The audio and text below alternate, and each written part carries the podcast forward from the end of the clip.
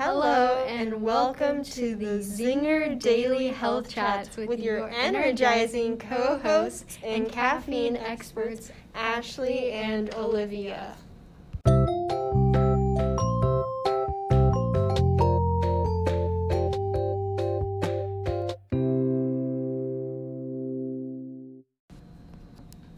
Today, we're going to give you a boost of information to invigorate your knowledge on caffeine. Our main topic of the day is whether or not children should be allowed to consume caffeine daily. Our stance is that children should not. I know you're probably thinking this is not a big deal because on a daily basis, it's common to go to Starbucks and get a Frappuccino or drink a monster when you're super tired. But is it actually healthy for kids to do these things on a regular basis or is it harmful? Stay tuned to find out. Before we go into depth, it's important to understand that caffeine is a drug. Let's go over common signs and symptoms a child could have after consuming caffeine. Also, some overdose symptoms a child could have.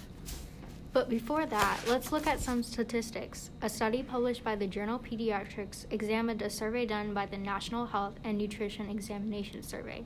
According to the survey done in 1999 through 2010, researchers uncovered that 73% of adolescents consumed caffeine on a given day. That's a high percentage. Now that we've looked at the statistics, let's move back to the sources we found. Great idea, Olivia. An article originally published by Biomed Research International claims that some of these symptoms include sleep disturbance, increased anxiety, nausea, palpitations, and headaches. Wow, that's quite a few. And the benefits? A temporary burst of energy and improved focus. These are just a couple of reasons kids drink caffeine. Some may not even know what caffeine is. Some kids consume caffeine to do better on their test, but as you listen on, you will discover that this is not completely true.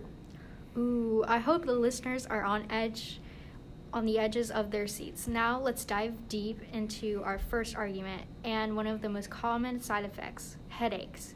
We found a study from the Department of Neurology at the Meir General Hospital, located in Tel Aviv, Israel. Whoa, Ashley, Israel! Yup, pretty cool, isn't it? Here's a quote from the article. During the last five years, 56 boys and 49 girls were referred to our clinic due to chronic heads, headache during daily or at least four days a week. The study group consisted of 19 boys and 17 girls who were consuming excessive quantities of caffeine in the form of cola drinks. The ages varied from 6 to 18. Patients recorded the frequency of headaches, pain intensity, and the duration in a journal. They also received complete physiological and neurological uh, evaluations. The authors wrote that patients described their headache as constant, dull pressure like and bilateral. Also, about 55% of caffeine intake in American school children actually comes from soft drinks. That's insane. Sodas are a very popular drink choice in America. Many kids do not realize how bad caffeine can be and do not know that it's in one of their favorite drinks.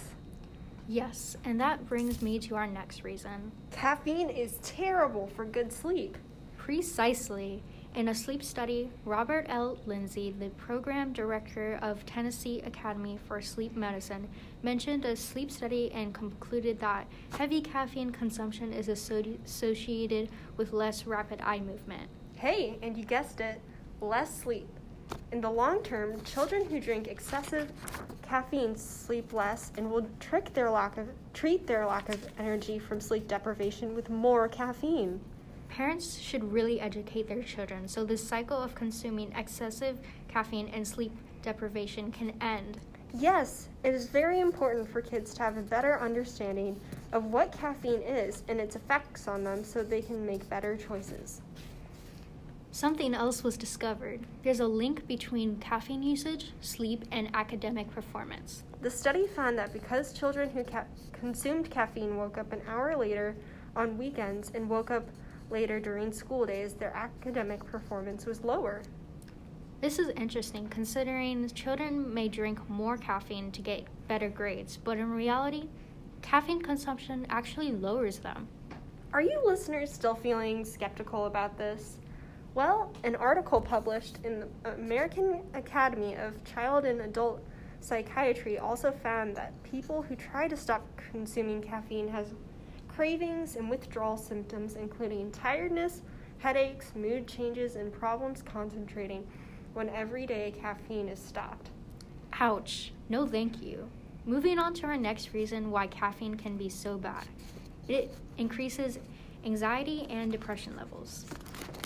Anxiety is no fun. According to a study the Washington Post published, 30 children ages 7 to 17 who have been diagnosed with depression averaged 5 servings of caffeine a day, whereas an age matched group of 23 kids with no psychiatric diagnosis averaged 1 serving per day.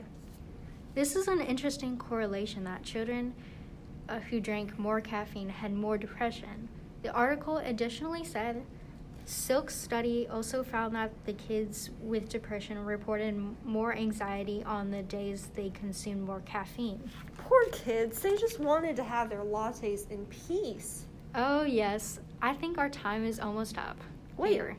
before we go, we hope that you have enjoyed the energetic mind boost and have taken something away from this podcast and have heard us out on why kids should not have caffeine. That's for sure. We have determined that headaches, sleep deprivation, and anxiety are not worth it with caffeine, and that parents should take the time to talk to their kids about the negative impacts of caffeine. We would like to thank our wonderful listeners for their support. We would like to remind you to join us for our next week's topic on if bunnies should be allowed to order cold brews from Starbucks. And please continue to spark your curiosity.